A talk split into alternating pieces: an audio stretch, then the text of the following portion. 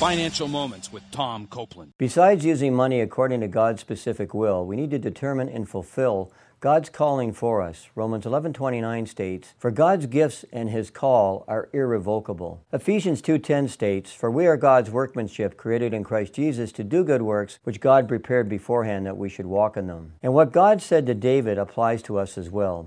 You knit me together in my mother's womb. All the days ordained for me were written in your book before one of them came to be. Psalms 139. Hence, God has a specific calling for you. So the wise Christian considers the natural talents and spiritual gifts that God has given them and then prayerfully discerns God's calling.